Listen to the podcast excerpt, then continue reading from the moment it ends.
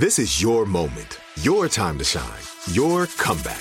You're ready for the next step in your career and you want an education employers respect. So you're not just going back to school, you're coming back with Purdue Global. Backed by Purdue University, one of the nation's most respected public universities, Purdue Global is built for people who bring their life experience into the online classroom. Purdue Global, Purdue's online university for working adults. Start your comeback today at purdueglobal.edu. What's up? This your boy Lil Duval, and check out my podcast, Conversations with Unc, on the Black Effect Podcast Network. Each and every Tuesday, Conversations with Unc podcast feature casuals and in-depth talk about ebbs and flows of life and the pursuit of happiness. Unlike my work on stage, I tap into a more serious and sensitive side to give life advice and simply offer words of encouragement, yet remind folks to never forget to laugh. Every Tuesday, listen to Conversation with Unc, hosted by Lil Duval on the Black Effect Podcast Network, iHeartRadio app, or wherever you get your podcasts presented by AT&T. Connecting changes everything. It's Wednesday, July 6th.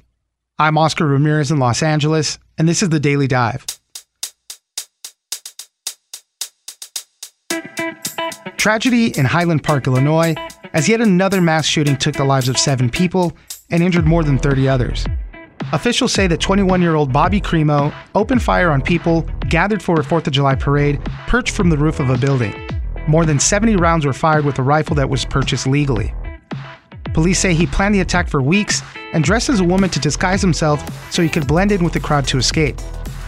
Ben Collins, senior reporter at NBC News, joins us for what to know and the trail of violent imagery he posted online. Next, the Federal Reserve is trying to bring down inflation with interest rate increases despite the risk of a possible recession. However, the thing that the Fed is worried about more is a psychological shift in consumers that could sustain high inflation. If consumers suspect prices will remain high in the future, it changes the way they behave today. The toughest calls for the Fed still lie ahead once the economy contracts and unemployment rises. Nick Timiraos, chief economics correspondent at the Wall Street Journal and author of Trillion Dollar Triage, joins us for how inflation psychology is stoking more anxiety. It's news without the noise. Let's dive in. Today, the Lake County State's Attorney's Office has charged Robert Crimo III with seven counts of first degree murder for the killing spree that he has unleashed against our community. These are just the first of many charges that will be filed against Mr. Crimo. I want to emphasize that. There will be more charges. Joining us now is Ben Collins, senior reporter at NBC News. Thanks for joining us, Ben. Thanks for having me. Well, let's talk about what happened in Highland Park, this shooting that happened on the 4th of July. We're now hearing that the death toll went up, so seven people have now been killed, wounded, at least 38 more people. This is all done right now by the uh, main suspect. His name is Robert Bobby Crimo III. And, um, you know, what we're starting to hear is more details of what happened. We're hearing that the shooter planned this for weeks, that he dressed as a woman to maybe hide his identity so he can get away easier. So, uh, Ben, tell us a little bit more about what we're hearing lately, and then we're going to delve a little bit more into some of the online activity and things that some of this violent imagery that Crimo was a part of. Yeah, he apparently planned this for a few weeks, according to officials at a press conference on Tuesday. They said that he dressed in women's clothing to hide his face and neck tattoos. He had a lot of face and neck tattoos. In order to get up to the rooftop, then he left the rooftop, went to his mom's car where he had another weapon. He had left the initial long gun at the scene of the crime. The ATF was able to trace that gun, which is in part how they found him. And uh, he was eventually captured outside of his mom's vehicle. So that's how they caught this, they believe, suspected killer you know, going to the, a little bit more on how he planned this for some time, you know, uh, there was, I guess, a post that he made about the parade route. You know, when he got onto this uh, the rooftop, you know, he scaled a fire escape ladder that was there, and he fired more than seventy rounds when he when he was up there. I mean, they said that the shootings, or at least the victims, seemed random, but a lot of planning to at least know how to get up there. And as we mentioned, the disguise, you know, he uh, very thought out on what he was going to do to try to get away at least.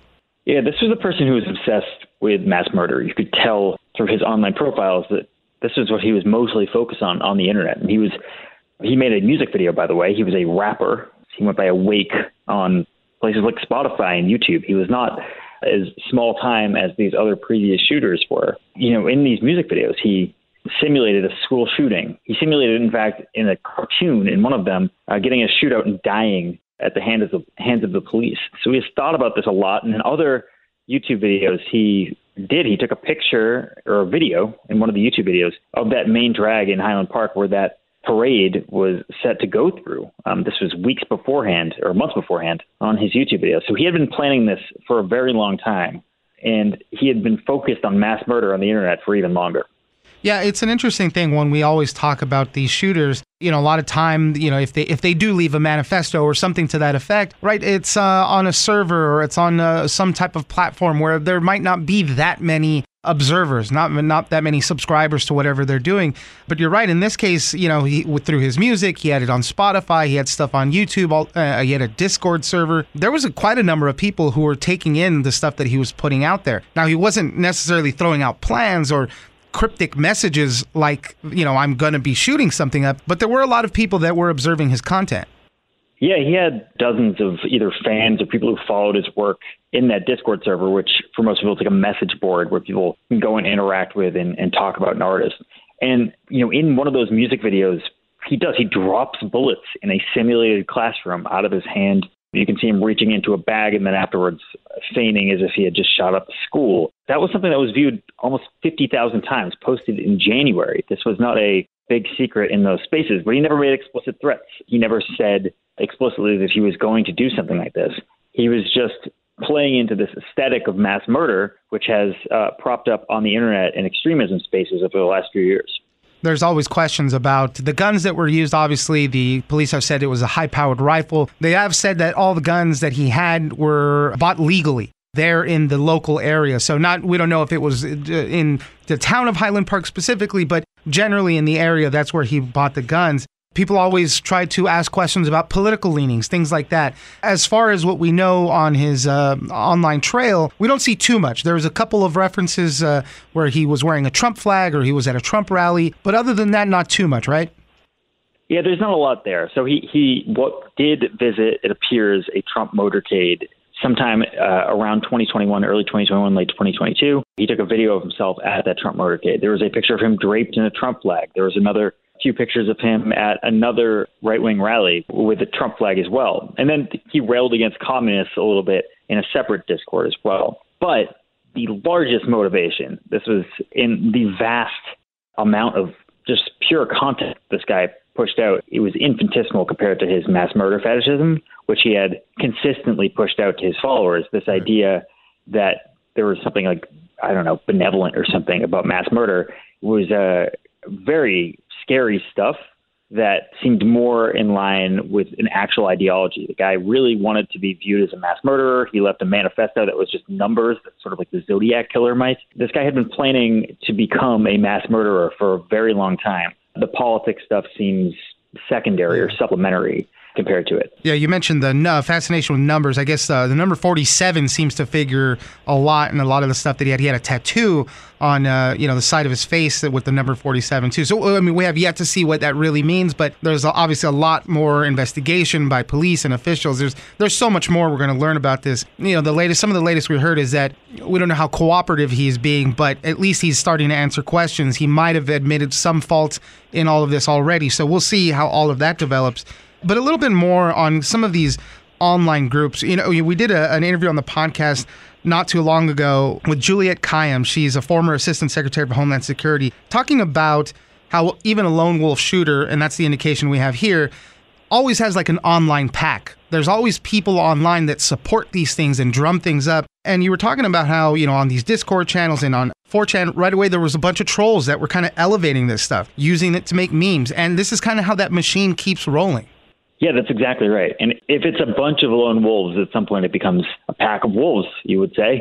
That's basically exactly what's going on here. They all sort of reference each other, they reference previous shootings. For example, they call Dylann Roof, the Charleston shooter, they call him Saint Roof in some of these forums. They talk about the amount of kills as if it's a statistic that you have to surpass. They try to get added to these lists of people they believe to be iconic mass shooters. This is a cult of death. This guy has been pushed this ideology that he might get some sort of symbolism around his name, that he might get some sort of lionization, either in death or in jail, if he is able to successfully kill a bunch of people in a mass shooting. And that's what happens in these spaces. These people have very little or no real life friends or community. But online, in these spaces that lionize murder, they believe that they can be made into heroes in those spaces. And that's the hardest thing to track, right? I mean, they don't have many friends in real life, but they have these packs here, but they're often just completely detached from rea- reality on this stuff. And, you know, that's why they push a lot of, you know, here destabilization, things like that a lot, right? They push these memes and the jokes so far to the point of they don't really know what's real anymore. And that's why it makes it so I mean, I don't want to say easy, but it makes it so easy for them to then to go out and plan something and then commit these mass murders. It's, I mean, it's fascinating to a point to see how these online subcultures really develop. And what do we hear from people that have uh, maybe known Crimo in the past. We, you know, Highland Park is not such a huge place. The mayor there, Nancy Rotering, knew him from when he was in Cub Scouts. She was one of the Cub Scouts leaders. There's a, a neighbor who said that, you know, they kind of kept to themselves, but his father once described him as having emotional issues at school. They talked to his uncle as well. Like a, a couple of local reporters talked to his uncle who said there was no signs of this, which I have a very hard time believing, considering he you know made a school shooting music video with the help of other people look, it is an isolated part of this person's life that exists on the internet largely. And again, this person was 21 to 22 years old when all this stuff started to take off in his life. He was out of school. He did not have a traditional job. Apparently, worked at Panera Bread briefly, and the isolation was likely profound in that situation. So the people who would check on him on a daily basis, the people who would see him at school and be able to red flag that sort of thing, were not around to do it. And then the other thing is the law enforcement capabilities of this are very difficult. If you're in the Proud Boys or Patriot Front or any of these more formalized militias, the feds are keeping an eye on you. The feds may be in your chats, they might be going to your events, that sort of thing. But if you are living alone and you're making, you know, videos that aren't actual threats but are talking about school shootings, it's very hard for the feds to keep tabs on that. And sometimes they do check in on these people in real life. They checked in on a Buffalo shooter. They checked in on shooters back as far back as 2018, 2019 of school shootings, and they just say that they're trolling and they just keep going about their day. So it is a very difficult law enforcement challenge and a very diff- difficult community challenge when these people are just locked inside. Well, we hope to hear more about this and learn more about possibly why all this happened. Ha- happened. You know, our thoughts are obviously with all the victims and, and the survivors and all of this. You know, uh, just another tragedy that uh, happened in this country. Ben Collins, senior reporter at NBC News. Thank you very much for joining us. Thanks for having me. AI might be the most important new computer technology ever. It's storming every industry, and literally billions of dollars are being invested. So buckle up. The problem is that AI needs a lot of speed and processing power. So, how do you compete without costs spiraling out of control? It's time to upgrade to the next generation of the cloud Oracle Cloud Infrastructure, or OCI. OCI is a single platform for your infrastructure, database, application development, and AI needs. OCI has four to eight times the bandwidth of other clouds, offers one consistent price instead of variable regional pricing, and of course, nobody does data better than Oracle. So now you can train your AI models at twice the speed and less than half the cost of other clouds. If you want to do more and spend less like Uber, 8x8, and Databricks Mosaic, take a free test drive of OCI at oracle.com/strategic. That's oracle.com slash strategic. Oracle.com slash strategic. I'm Katya Adler, host of The Global Story. Over the last 25 years, I've covered conflicts in the Middle East, political and economic crises in Europe, drug cartels in Mexico. Now I'm covering the stories behind the news all over the world in conversation with those who break it. Join me Monday to Friday to find out what's happening, why, and what it all means. Follow the global story from the BBC wherever you listen to podcasts.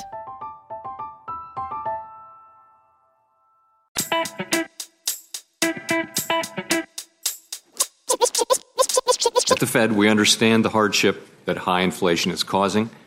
We are strongly committed to bringing inflation back down, and we're moving expeditiously to do so. Joining us now is Nick Timiraos, Chief Economics Correspondent at the Wall Street Journal and author of Trillion Dollar Triage. Thanks for joining us, Nick. Thanks for having me.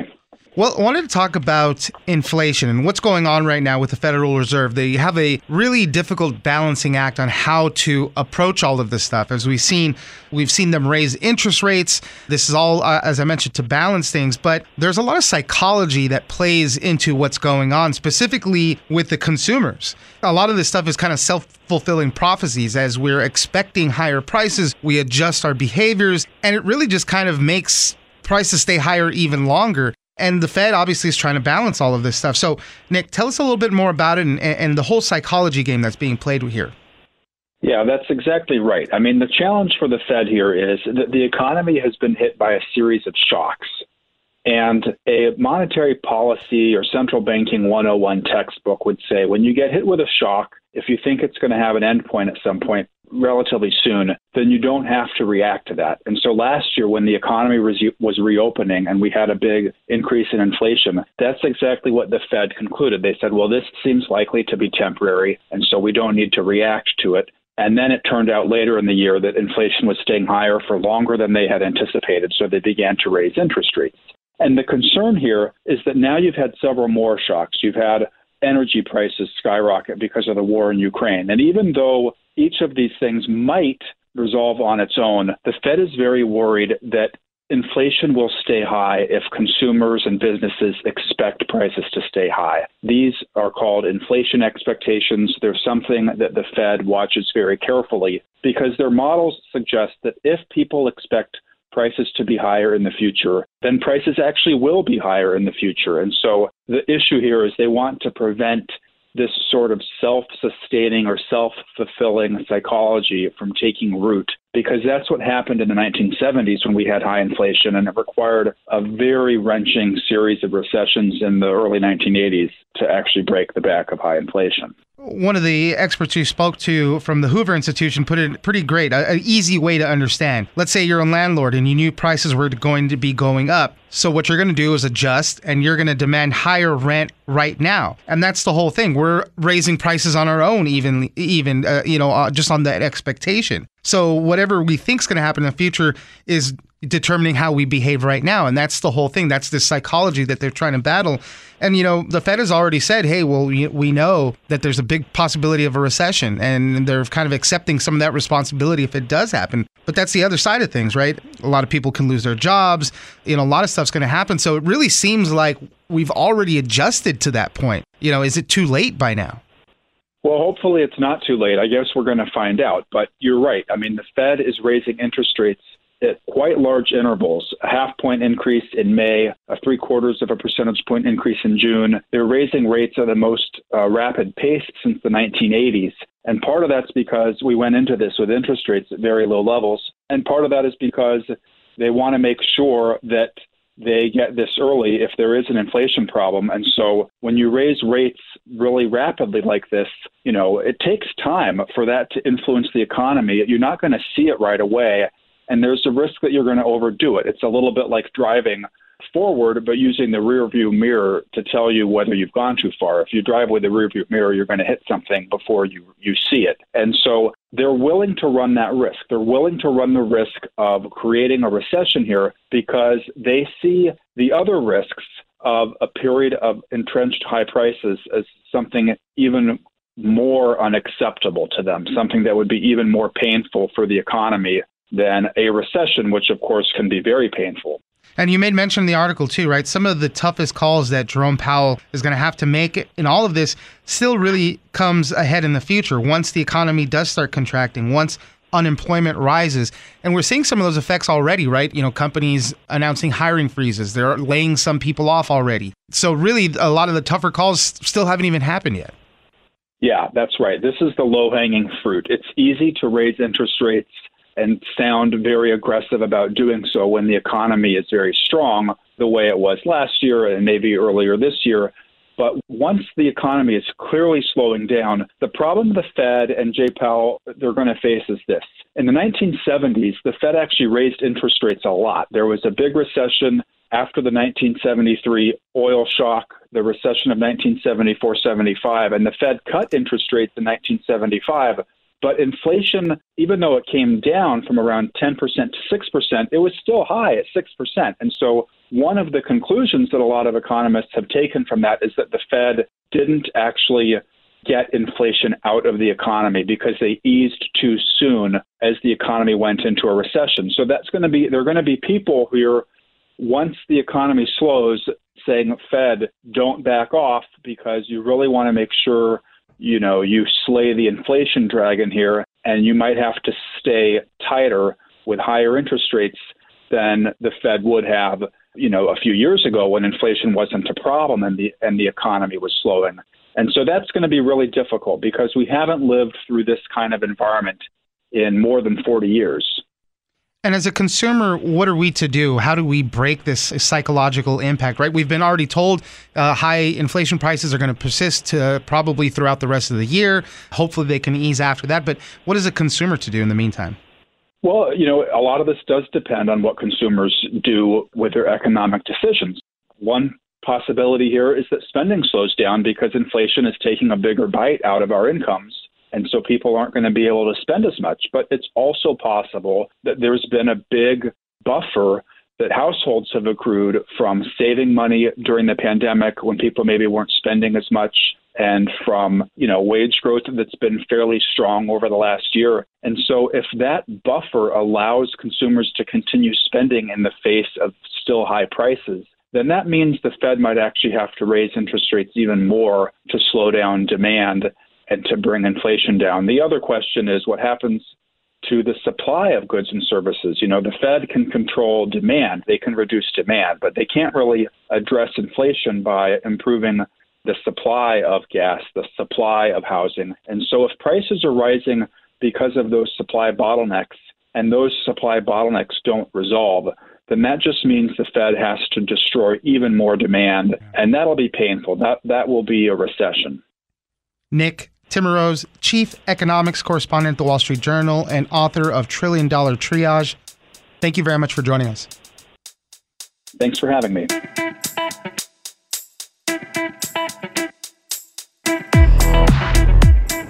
That's it for today.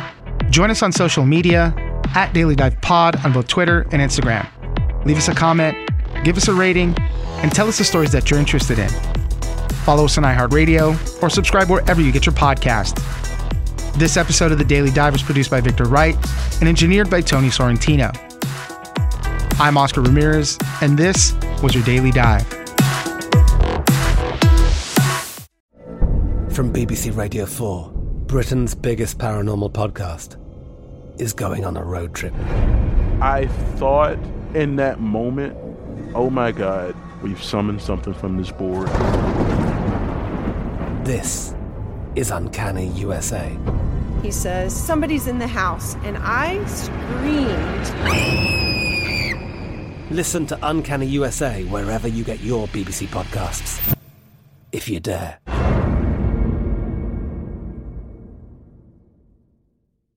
Xfinity has free premium networks for everyone this month, no matter what kind of entertainment you love. Addicted to true crime? Catch killer cases and more spine-tingling shows on A&E Crime Central. Crave adventure? Explore Asian action movies on Hi-YAH. Searching for something extreme? Check out skating, snowboarding, and more on Fuel TV Plus, the global home of action sports. And find crowd-pleasing bops on iHeartRadio's Hit Nation playlist. There's new free shows and movies to love every week. Say free this week in your Xfinity voice remote.